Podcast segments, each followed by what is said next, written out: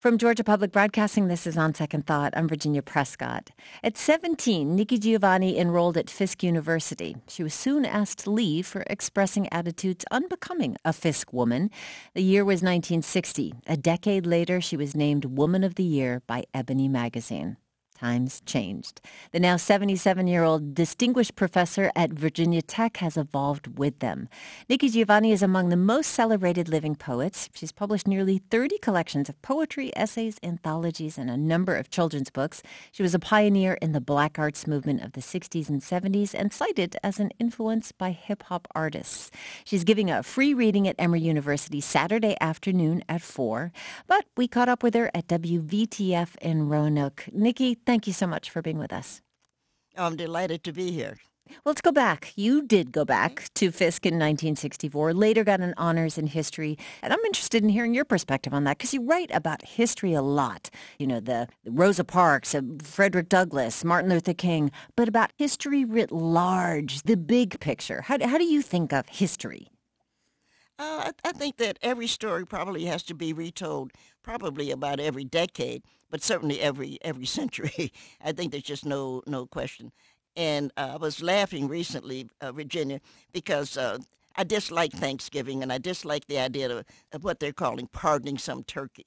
It had to be maybe 10 years or so ago.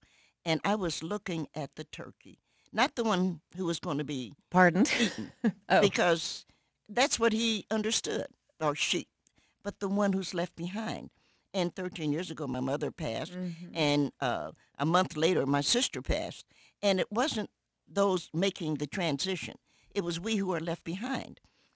I guess what I I'm really saying is that I think it's really important to grow old, because being young, you don't think like that.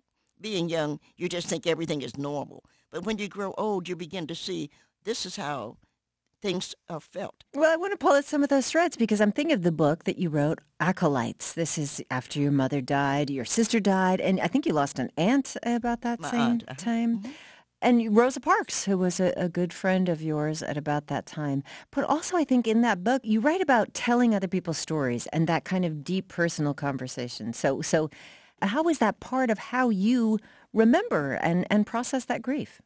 We we have to be a part of well, we are a part of everything that's alive.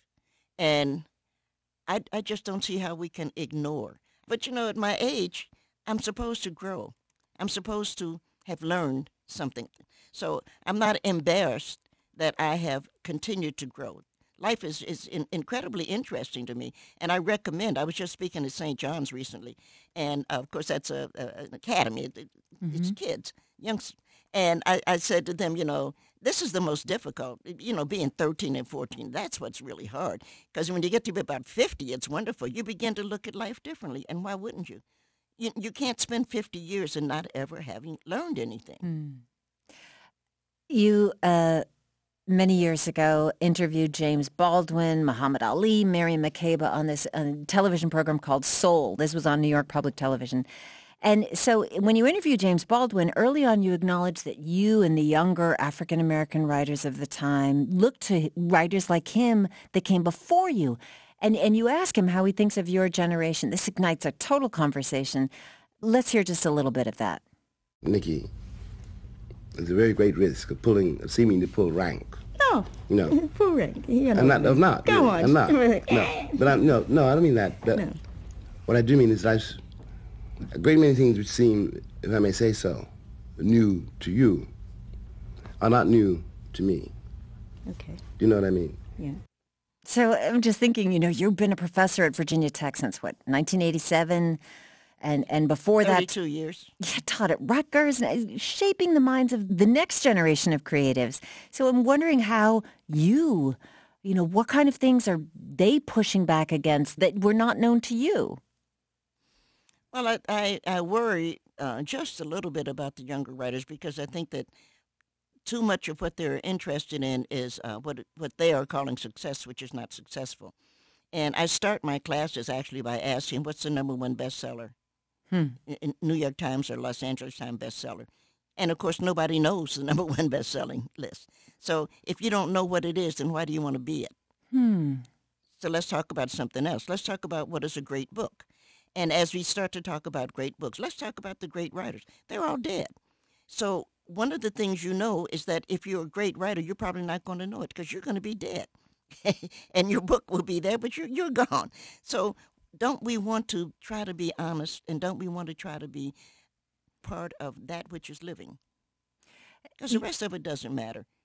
I think that they've made these kids be, and, and everybody, we're Americans, so you know you need money, but they've made these kids too money conscious. And I think that that's a shame that everybody wants to write a, a, stupid book about something coming from outer space, and then you want to have a dumb movie made out of it. and, you know, you have to say, like, "Oh, please." There's something more wonderful. I'm I'm a space freak, and I think that whatever's in space is is incredibly wonderful. And I think that um, space is important because, especially we who are black, have already done that because we have gone from Africa through Middle Passage. That was space to come to America. That had to be frightening but we had to say goodbye to somebody. And I live in Virginia, and Virginia calls itself the peanut state. But there are no peanuts in Virginia until the Africans came. And so I always saw the grandmother recognizing, and it always makes me cry, so I'm not going to cry, I hope, on the, on the radio. The grandmother had to put a peanut in her grandson's fist and say, Remember me. Mm if my granddaughter gets to go to Saturn, I'm not sure what I would put in her hand. I have a pair of earrings that my grand that my mother gave me. Maybe I would put those in her hands and say, "Remember me." Am I making sense? You are, and what a thought. You know, the things they carry. Remember, I, there was that book about Vietnam. You know, like what people carried with them as yeah. soldiers in their packs. What do you want to carry? What What do you, you know, in your journey at 77 years old now? I pretty much carry my words. Hmm. I'm wrapped in my words, and my words are what keeps me. They keep me warm and they keep me happy. So I carry. I mean, that that's I think the honest answer. I carry my words because that's all I have, and all I have to give are my words, and therefore what I have to take when people give it to me are the words they give to me. My guest is Nikki Giovanni, the celebrated activist, the poet, and the writer of children's books, of poems, of essays. She's going to be at Emory University for a reading on Saturday afternoon. You've changed through the years the kind of things that you're interested in, that you're writing about, and you want to encourage your students to be the same. So do you ever look back at the early work that you did, you know, 67, 68, when your first couple of volumes of poetry came out, self-published, by the way, and see, oh, what was I thinking? Or does it all feel true to you some kind of way? Does it does it still connect to you? Well, you're only going to be young once, and then you go to middle age, and then you go to being old. I don't think you can. I don't think you can blame yourself. And I think that some of my earlier work actually is pretty good. I think Ego Tripping is a pretty good poem. Mm-hmm. I think that uh, Nikki Rosa is a pretty good poem. But what I want my students to learn is you do your best. It's not about that phony sense of winning and losing.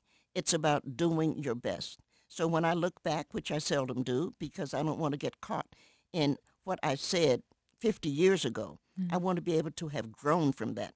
I'm just I'm I'm a weed. You threw me in the in the grass in my new book, which will be out in, in September. It's called Make Me Rain. When I got into the grass, into the soil, if I can get water, if the rain comes, I will grow. And that's all I've been trying to do.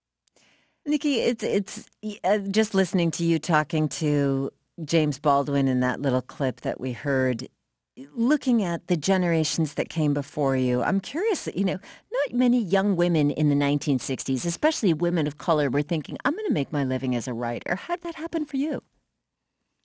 I think writing was probably always my thing because I don't have any other talent. And it happened because I'm not pretty. I can't sing or dance. I, I'm not able to act. What, what else could I do? All I could do was watch. And if you watch, what do you have? You have words. My ego does not require me to be what other people want me to be. So all I wanted to be was me, and that's words. All I have are words. What are the kind of things that you are thinking about with your words now? I know you've been deeply influenced by spirituals. You've written uh, anthology about spirituals. What are the words that speak to you now? Oh, I, I, I think first of all that the enslaved are incredible. That uh, the words that they put together, uh, I, I, I love it. But there was a, a spiritual guy. It's going to set this world on fire. Yes, yes, yes. I love that. And now the world's on fire, so that that's that's really good. And they're talking about heaven, heaven. Everybody talking about heaven ain't going there. And so you, again, you look at the spirituals, which are are incredible. And I'm working with uh, I don't know if you know him, Virginia, Javon uh, Jackson. He played saxophone Javon Jackson. Dizzy Gillespie. Yes, exactly. Yeah. Well, he's been around for a long time. Oh yeah, but we're getting ready to do what he wants to call the gospel, according to Nikki. I don't know that we're going to call it that, but we're doing uh, we're doing ten songs together, and I'm I'm thrilled. I'm I just the spirituals are so comforting and so wonderful. So um, working with Javon is it, it's just wonderful. Well, I know we have to close, but you know that's funny that you say the gospel according to Nikki. I've seen a bunch of photos of you. There, it's on the cover of books, but sometimes you know just the photographs of Nikki Giovanni speaking. You've got your hands upraised, like a choir director, you know, bringing people up to the highest heights, or or like a preacher preaching to the flock. Are you a preacher at all? Do you think, Nikki? I hope not. You know, I didn't notice that until uh, I read an article about me, which I seldom do. I didn't know that I that I did that, and uh, it, it was pointed out to me. So you you know, you're always raising when when you're talking, you're always raising your hands up. But I'm I'm glad because um, it's it's a good thing. I mean, life is a good idea, and if you're going to be alive, you have to keep growing. And if you grow, there's only one. Well, I guess you can grow down, but it's a good idea to grow up. Nikki Giovanni, I want to thank you for your time and really glad to have you back in Atlanta. Oh, thank you, Virginia. Nikki Giovanni, she's a renowned poet and author. She's going to be reading some of her work on Saturday, the 22nd at 4 o'clock at Emory University's Schwartz Center for the Performing Arts. The event is free but expected to be at capacity, so there's more information at our website, gpbnews.org. Nikki said she couldn't sing, but we heard her singing Everybody Talking About Heaven. Well, here's a version from Acapella Spirituals. Everybody talking about heaven going there. Everybody talking about heaven going. Coming up, always in season premieres on PBS this Monday. We're going to talk with the director Jacqueline Olive about the legacy of lynching on families and communities, black and white, across the country. That's when On Second Thought continues. From Georgia Public Broadcasting, this is On Second Thought. I'm Virginia Prescott. The Equal Justice Initiative documents nearly 5,000 lynchings in America between 1877 and 1950, though the number is likely much higher. The vast majority were African American men. Many were hanged in public events advertised on radio and in newspapers, like the extrajudicial killing of Claude Neal in 1934. His body will be brought to the county seat nine miles from here and hung in the courthouse square for all to see.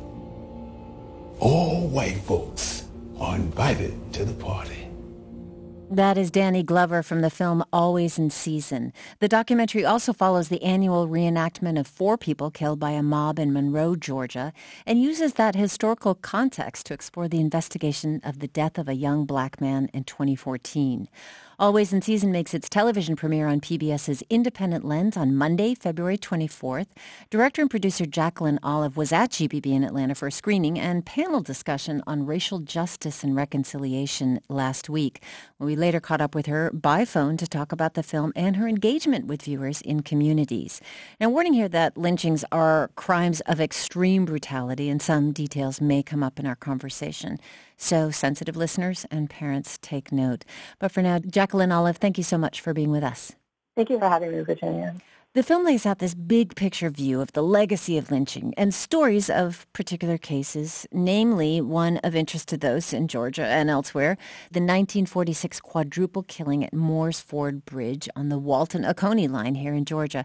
First, can you give us a broad outline of what happened there?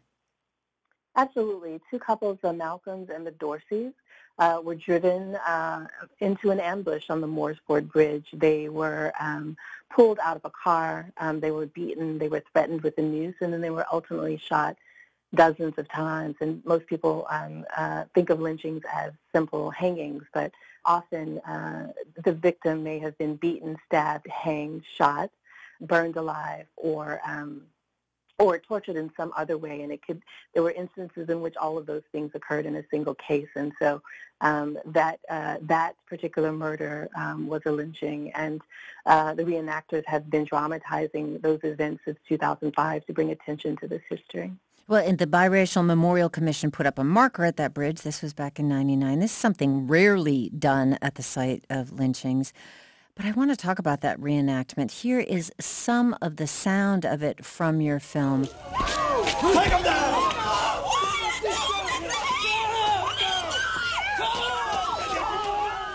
Jackie, what is, what is happening here? Yeah, so I filmed for three years with the reenactors, and they start on a, a long uh, summer day and uh, dramatizing events at different sites and ultimately end up on the Mooresford Bridge. And so what you're listening to is the sound of the reenactors really um, dramatically portraying what happened to the victims. And you can see um, folks in the crowd who are gathered with cameras to take photographs. Well, it is deeply distressing to witness. And we, we learned in the film that mostly outsiders come, meaning not residents of Monroe. So there's this shroud of silence over these acts of racial violence, this particular one 70 years ago, that is still intact in this community. And you've been talking to communities across the country about reconciliation and restitution. Is there a story or an example that you've come across of that kind of shroud coming apart and people coming to the table to talk about this? Absolutely. It's happened um, in community after community where we've screened the film.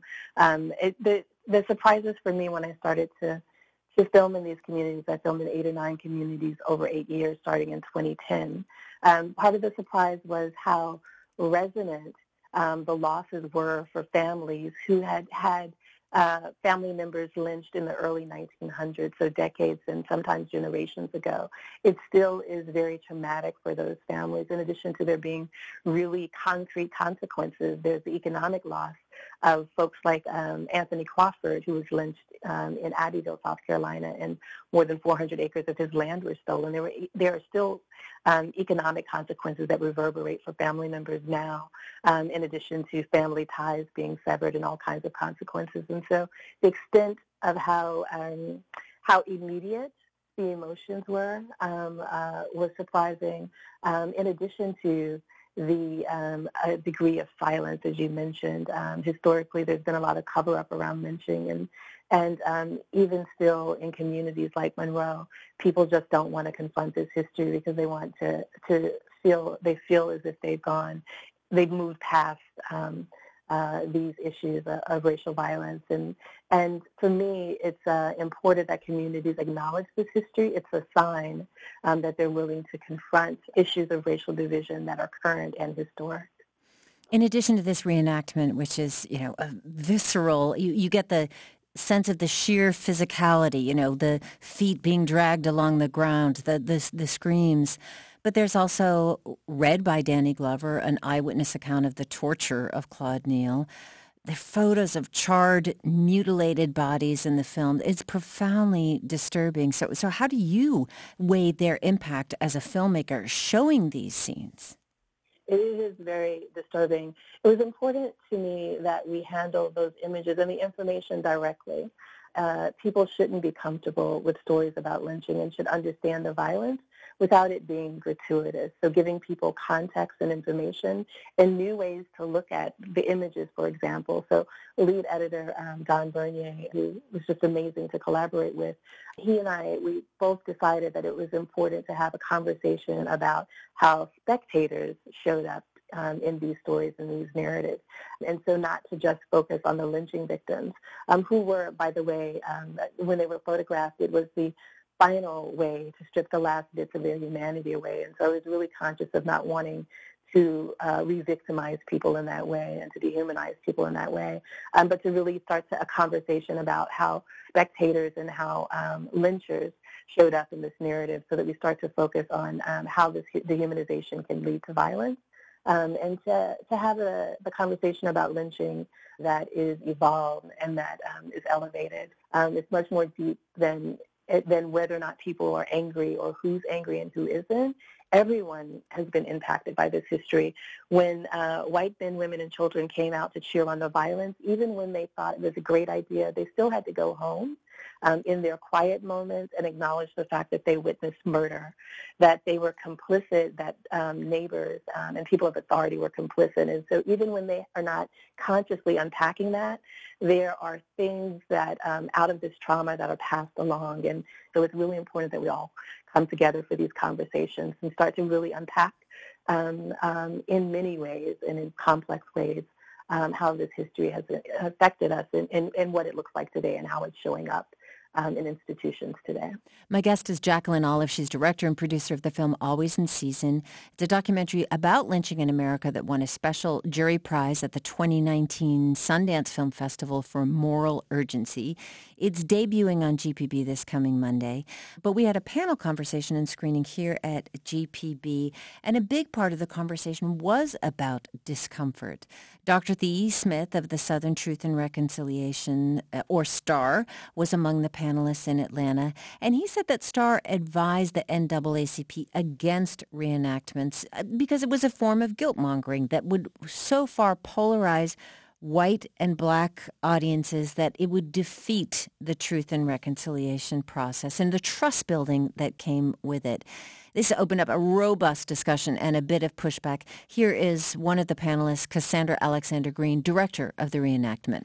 I understand, you know, forgiveness. I, am in ministry. I, I understand all that.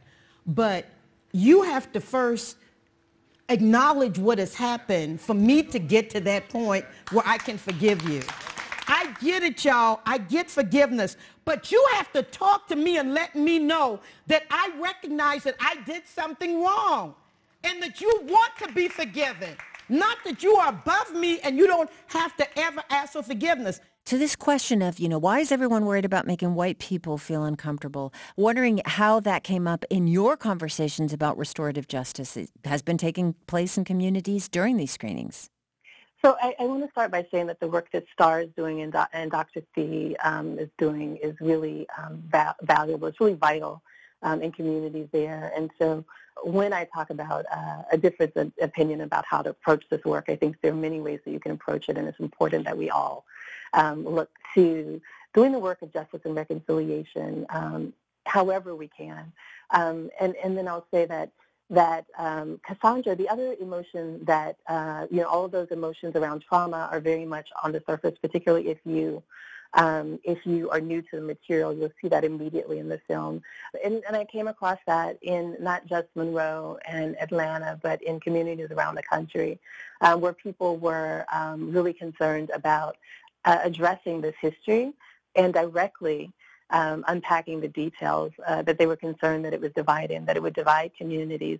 Um, what I found is that as people start to open up, it is because people are um, confronting all of these emotions, pain, anger, fear, guilt, and shame. They're all the the feelings that I saw people encountering. I think it's really important that we're present with them, including guilt. And I think guilt is actually a very, um, when it's authentic, it's a very um, valuable and very powerful emotion because it tells you that there's a change that needs to happen.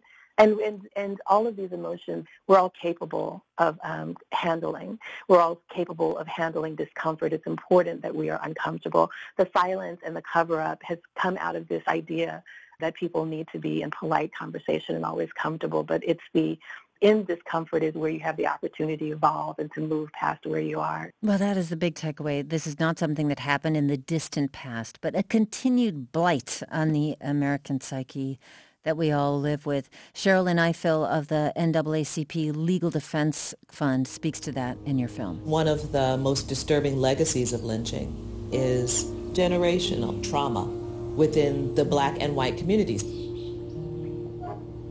And yet very different reactions to the stories in the two different communities. Both communities were covered in a shroud of silence. Blacks out of fear, whites out of shame, I think in fear also. And that silence was never lifted. And so people are acting out in the context of that passed on relationship and they don't know what's at the heart of it. And there are all these institutions that need to come clean about this history.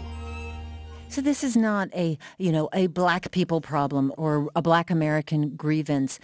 So as you are engaging in communities, you're doing these impact encounters now that the film is being shown on PBS stations across the country. And I'm curious, you know, like how you get people to the table as we learn in the film, a bunch of the people who had volunteered to be reenactors the first time around in 2005, they, they didn't show up the next day. That it is very difficult for people to show up for this kind of thing when there's a lot of pain. And even African Americans in Monroe say, like, you know, why? I think they should just let the past be the past. So, Jacqueline, I'm wondering what it has been like for you in communities to speak with people. First, how do they let down all of the fear that is perceived of actually taking part? Yeah, it's, been it's um, been this gradual wave. I think for the nation to start to look at justice and reconciliation. I remember when I began filming in, in 2010, Trayvon Martin had been gunned down. We hadn't really started as a country to even acknowledge racial violence that's going on now. And then there's the slew of police shootings and vigilante um, killings that are still going on that you see because of cell phone video.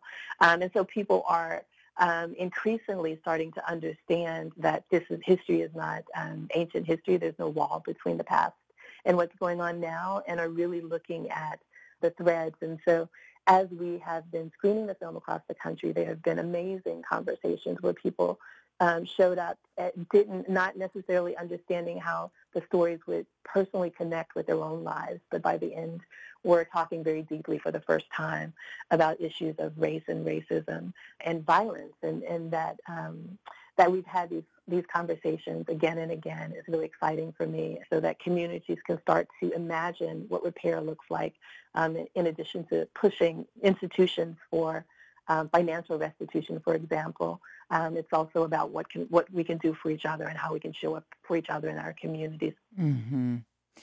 What is it like for you, Jacqueline, as somebody who's witnessing this? You know, it made this film for one thing for 10 years' time, a long slog, certainly, to hear people's vulnerabilities, to hear them show up in ways and talk about things that are so uncomfortable that many, many people just avoid them.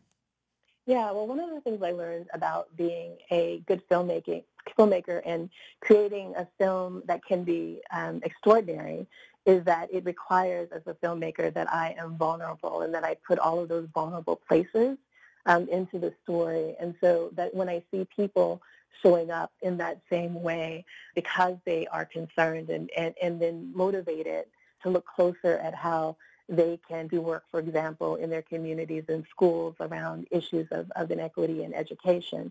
Filmmaking um, is something that I love, and so the process, even as heavy as the material can be, the process has always been really exciting for me making the film, the challenge of it all. Um, I've, I've always embraced and that, um, and that I have met people during production who are confronting these issues has been inspiring in addition to, to now an impact and engagement um, where people are despite the discomfort showing up is just incredibly inspiring for me.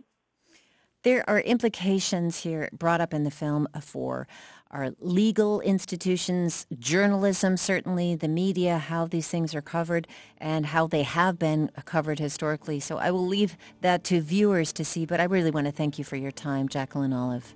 Thanks so much, Virginia. Jacqueline Olive, she's director and producer of the film Always in Season, which premieres on Independent Lens on Monday, February 24th. You can find out more about the film. AlwaysInSeasonFilm.com is the website, including watching a trailer. There's more information also at our website, gpbnews.org.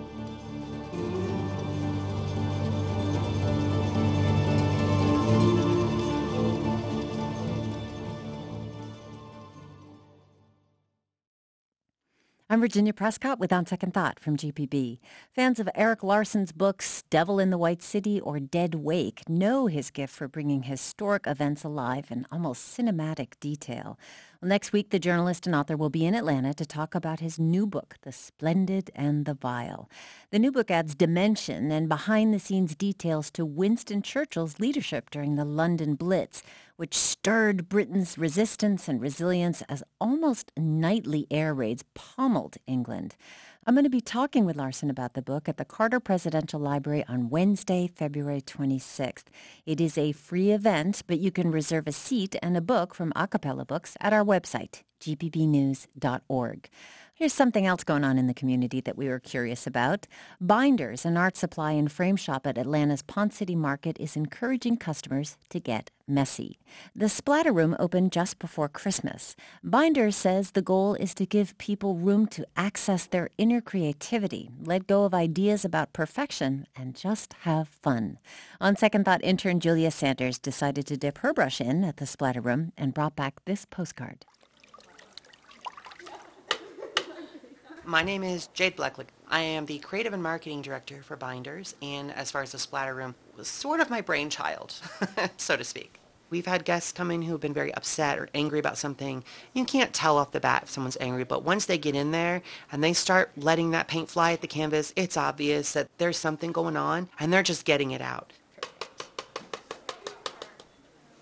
Because you begin to laugh, and you, it's just kind of this, this feeling of bubbliness comes up. I'm Laura Fryer, and I um, came into the splatter room today to try it out with my team. A red, yes. There's a neon red, but there's also a red.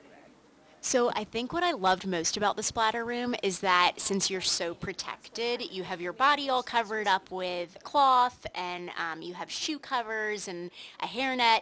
You feel like you can really just go for it with the paint. It was one of the only experiences I've had where I'm painting where I'm able to just like have fun, let loose, and not really worry about like mixing colors together. Did I get you? You're good. No, no, you're good. but more so just about the experience of enjoying a good time with my friends. The splatter room gives people the opportunity to go in, unplug, and really enjoy each other and do something creative and just let loose. You get to do this thing where you can let it all out. And there are people who use it as therapy. We've been approached by psychology groups who say, you know, we would like to use it as an art therapy session if we could. We're absolutely open to those kind of ideas. If you're out there and you're just like, oh, I'm not an artist, I, I'm creative, but, you know, I'm just, you think that you're not creative, come to the splatter room. Come and throw some paint at a canvas. You'll make some amazing work that you could never imagine that would have come out of your own hands. It's like the drip cakes that are so popular, Laura. Oh,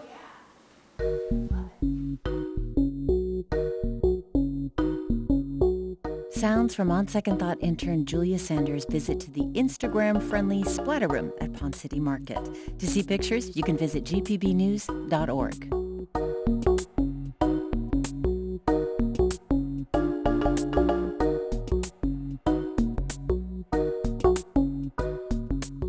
Each month, a group of budding Atlanta lyricists, some veterans, some novices, gather together, form a circle, and start rapping together. The freestyle rap nonprofit Soul Food Cypher is celebrating its eighth anniversary this month and aims to use the power of words to transform individual lives with ripple effects into broader communities.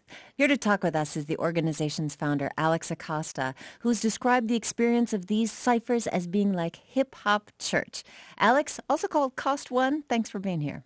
Pleasure to be here. Thank you for having us. We're also joined by Eric Zano Ludgood. He's co-founder of Soul Food Cypher and one of the master freestylers. Zano, welcome. Hi. Hi. Alex, I'm going to start with you. You Sure. have a photojournalism background, and we're teaching photography to at-risk youth in the Edgewood neighborhood in Atlanta when the seeds for this organization were first planted in your mind. So what did you notice about how these kids connected with each other? Yeah. So I was mentoring at the Whitefoord Intel Computer Clubhouse. This is in around 2011, 2012. And the narrative about the kids was that they were not going anywhere because of the neighborhood that they were in or the schools that they were going to. Um, so I had gone there to work with them to teach them photography, but quickly realized the real way we were able to connect was through hip hop, but more in particularly through the craft of freestyle rap. What we would do is we would get together in a circle called a cipher, and the young people would share their narrative. They would talk about where they were from, but they would also talk about things they normally wouldn't talk to mentors uh, in regular conversations. For example, there was one young man who had started rapping about how he had been shot and how his cousin had been killed. And he pointed down to his leg and said he had taken two shots to the leg. And I looked down and I had never noticed before, but he literally had two bullet wounds Mm. in his leg.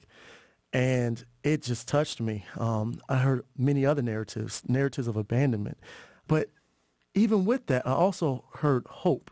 You know, I also heard aspirations that they would they would rap about. And I was just thinking, this is powerful. You know, there was something about the words that they were using that was like medicine as well. It was it was therapy as well for them to be heard, not only to be able to speak, but also to be heard. And the cipher was the perfect format for that. At the same time, I was freestyling and doing these ciphers with um, friends of mine uh, who were young professionals, and I thought, why not create a safe and nurturing environment for this to take place? Because normally, whenever we talk about freestyle, freestyle is associated with battle rap, but battle rap is all about tearing down what we were doing at that community center was building individuals. You might have to interpret that for people who don't necessarily know freestyle or battle culture. Oh yeah, absolutely. So a battle rap or a rap battle in particular is a show in which you have two rappers or we call them MCs and they trade insults to one another It's all about tearing down your opponent. The cipher is a microcosm of our community because you have community leaders, which are those MCs, taking turns to talk about who they are, where they're from. But the flow of the cipher depends on the last person who goes. So essentially, people are sharing a rhyme, but they're building each other in the circle. So we wanted to create a safe and nurturing environment for the craft to be able to grow and also provide an outlet for MCs other than just battle rapping. There's nothing against battle rapping uh, per se, but we wanted to create an alternative means. So it's not like a competition all right. the time. It's not. It's well, not. Zeno, I wanted to hone in on this idea of the cipher with you a little bit because I understand it. It also has a historical context to it. Can you help us walk us through that? Yeah, as far as ciphers, you can trace that back all the way back to even Africa, dancing in a circle, ring shouting, even in the African American church, the call and response.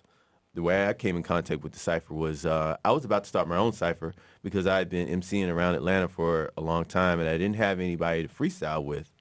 I had chosen a date and time and I put some feelers out. Turns out Soul Food Cypher was always already happening on Sundays, which was the day I wanted. And I, so I reached out to Alex uh, and he was like, "Well, why don't you come through our our cipher?" And I did, and yeah, I've been with the organization ever since. Well, Soul Food, uh, also part of the name, mm-hmm. chosen because reflecting on what your organization does, realize a lot of what you do is rooted in traditions from the African diaspora. So, in, in what ways is that reflected in the programs you're offering now? Absolutely. So, our ciphers take place uh, every fourth Sunday. And there's a reason that it takes place on fourth Sunday. Those that were enslaved in New Orleans um, in the 1800s, due to the noir codes at that time, they weren't working on Sundays. That doesn't make slavery any less harsh because they didn't work on Sundays. However, um, because of this free day, they gathered together in Congo Square on Sundays thought to be some of the roots of jazz exactly. and rhythm right. and blues music. Right. Exactly. And our, a lot of our music forms and uh, the, the black community here in America is rooted in improvisation. But it was here at this central point, Congo Square, that jazz was formed. The Delta, you have the blues. So there's something powerful about coming together on Sundays that is part of our musical tradition and also our histories as well. So we want to be able to continue what our ancestors did by gathering on Sundays and be able to improvise, be able to feel the spirit of each other in community because in Congo Square you had some of the earliest ciphers. And so we're continuing that tradition. So it's all in, in the name. Soul food, whenever you think of soul food, you think of the dinner table, you think of people coming together. And of course, the cipher is what brings us all together and our cipher is complete. And Soul Food Cipher moves beyond the dinner table to yes. community projects. One flagship program is called 100. Yes. This is a monthly cipher that's geared for ages 16 and up. So what do you do in this program? Absolutely. We have a community of MCs that have been working with us for eight years. I can't believe it that we've been doing this for eight years now. And 100 is the monthly convening. And during 100, we have different lyrical exercises that Zeno actually curates. And they center around different activities to be able to showcase the skill and the wit of the MCs. For example, our most popular segment is wordplay. And with wordplay, we put words and images on the screen so that the MCs can improvise in real time. So we're really showing that the MCs are so like giving them a prompt kind of thing. Exactly. Mm-hmm. So as soon as the crowd sees it, the MC see it at the same time. So you get to see the ingenuity. You get to see the lyrical dexterity of the MCs. And these aren't just your average words. These are SAT level words. These are also historical figures. These are also current events. So at the same time that the MC is performing and entertaining, we're also providing education as well. Um, we have community building exercises such as one by ones in which MCs can share. And what's beautiful about that is that you have people from different backgrounds who come to the cipher. So you might have someone who lives on the north side of town, and you might have someone on the south side of town. They come together, and through rhyme, they can be able to share a narrative with one another. Um, we do writing assignments as well, Yep. and with writing assignments, uh, we give MCs a month to write about a particular subject, but the catch is they have to perform that a cappella. So within that, we give them the opportunity to develop their public speaking skills Mhm. and give them an opportunity to develop their performance skills. So in essence, what we want to be able to do with 100 is to build MCs and showcase MCs in their truest light and their truest value, which is they're a city's greatest historian and they're also a city's greatest teacher. We can go back and we can listen to what MCs were talking about in the 90s and we can listen and hear about politics. We can also hear about what's going on in communities. The narrative about MCs is that they are violent, that they are um, misogynistic. And yes, you do have some of those elements in the music, but I would say that the good and the great MCs outweigh the bad, and that we want to be able to showcase the true elements and the true power of MCs. My guests are Alex Acosta, Cost One, and Eric Zano Ludgood, co-founders of Soul Food Cypher. It's a freestyle rap nonprofit in Atlanta celebrating their eighth anniversary this month. And as you can hear, they do a lot in the community. Zeno, I want to ask you about that. Uh, commercial rap is mm, lyrics not necessarily known for inclusivity, and you know that homophobia, misogyny has come up. So what do you do in working with the MCs that you're working with when Well, that comes up? When those issues uh, come up or when those kind of lyrics come up, what we try to do is tell them that hip hop has always had a spectrum, like a range of lyrics from reflecting what's going on in someone's community to, like Alex said, aspirational things to political things to storytelling. And if they if they are going to relate something like that, we tell them to put it in context or not doing it just for shock value or communicating to them why we feel like that might not be the best approach or the best subject matter or the best way to say something. Like I said, just trying to put it in a larger context of MCing as having an MC as a community leader. So somebody might, rather than like finger wagging and saying you can't talk like that, other MCs kind of course correct, I right, guess. right, exactly, Yeah. exactly. That's that's exactly what happens. And I'd like to add on to that. So with Soul Food Cypher, we're built on three core principles. And the first core principle is respect. And whenever people are um, kind of veering off and going into shady areas, Right. our crowd and also our MCs, they course correct by saying respect. Um, our ciphers are also done without the aid of a microphone, so therefore everything is self-projected. So if there's a lot of conversation that's going around in the peripheral of the cipher, you might also hear respect. So respect is at the core of what we do. There has been instances in which MCs have come into the cipher and they had messages of homophobia, Yeah. and we let that be known that that is not what we do here. And then those MCs were corrected or they exited the cipher. Um, in addition to respect, we also have um, responsibility as another core value, and then also knowledge. And it's our responsibility as MCs not only to move the crowd, but also move communities and also be representatives of the community. And also the knowledge part is very important. And again, MCs are our city's greatest historians and teachers. So therefore, knowledge is within our uh, core values. Another thing we do is we go out of our way to make the cipher inclusive to every different kind of MC Mhm. from every from a Yeah, lot of people. do you different have many women or many, uh, or is have- it predominantly male? We have one female member right now. W- One member, but we also have Yeah. other females that participate. Right, quite a few. And then we Um, also have um, board members that are female. Yeah. And also, I gotta you know shout out my mom. She leads our volunteer staff, but she's at every single cipher. Every cipher. And uh, she also makes sure to be inclusive of women as well. So uh, women are a major component of our ciphers, and we are looking for more women to participate within the cipher itself. But women are critical to the organization as a whole. So you're you're you're both teaching these young people to freestyle at the same time, underscoring that there is no quote right way to do this, right? How do you teach your MCs to find that voice to actually feels right and authentic to them? we put them on the spot.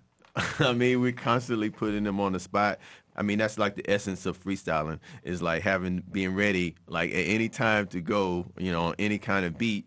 And the more you do it, the more you realize, oh well, I like this kind of cadence, or these kinds of words reflect me, or this inflection is a big part of who I am and who my and my background, and that that comes out, especially with the exercises. Um, so yeah, that's that's how we do it. We do it through the actual cipher itself. We we sharpen try to sharpen the MCs with the actual activities that we're asking them to do. So what are some of those prompts? Like what are one of those things that might flash up on the screen? Um, Oh, actually, I'm going to go further. Can I put you on the spot? Sure. Yeah.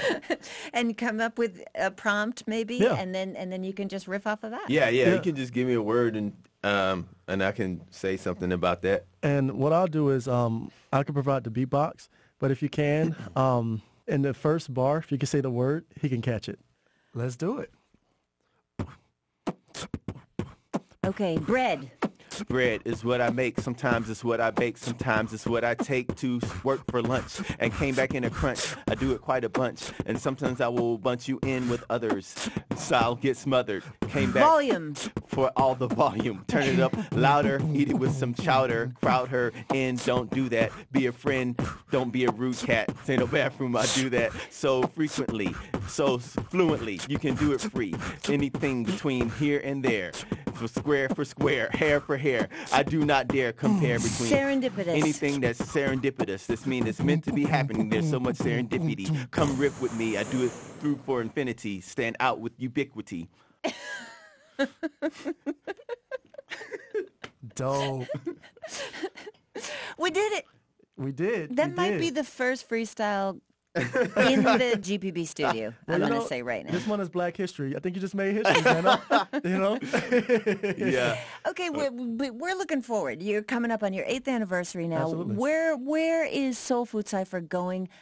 What are you looking to do in the future for Soul Food Cypher? Absolutely. So, in celebration of our eight-year anniversary, we're launching a new campaign, and that campaign is 100 MCs, and we're looking for 100 MCs to join our cipher because freestyle rap is not necessarily celebrated as much as it has been in the past. But with freestyle rap, you can not only tell an MC's skill, but you can also tell their soul, what they freestyle about, what they're thinking. You get a spotlight into an MC state of mind. But also what's special about freestyle is that it's one of the greatest displays of faith. To be able just to have the faith that the next word is going to come out and not only make sense, but also rhyme and also be on time, it's a great display of faith. So what we want to be able to do is take this craft and grow it and be able to showcase it in its best form. And our idea is for us to be able to get 100 MCs here in Atlanta, but then also start chapters throughout the country. And that's all going to route into a national tournament in which these MCs can compete on a national stage. We'll put links on our GPB News Thank you. website as well. Thank you. Cost One, I want to thank you so much. Thank you for having us. And Zeno? Thanks. That is Eric Zeno Ludgood and Alex Acosta, co-founders of Soul Food Cypher, a nonprofit that holds monthly freestyle rap ciphers, free and open to anyone. They are celebrating the eighth anniversary of the organization at an event on Sunday, the 23rd of February at 6 at the Annex Bookstore in Atlanta. Alex and Zeno are also beatboxing us out of our show today. On Second Thought is produced by Priya Mahadevan. Supervising producer is Amelia Brock. Jesse Neiswanger and Jake Troyer are our engineers. Our intern is Julia Sanders, and executive producer is Mary Lynn Ryan. I'm Virginia Prescott. Thanks so much for spending some time with On Second Thought.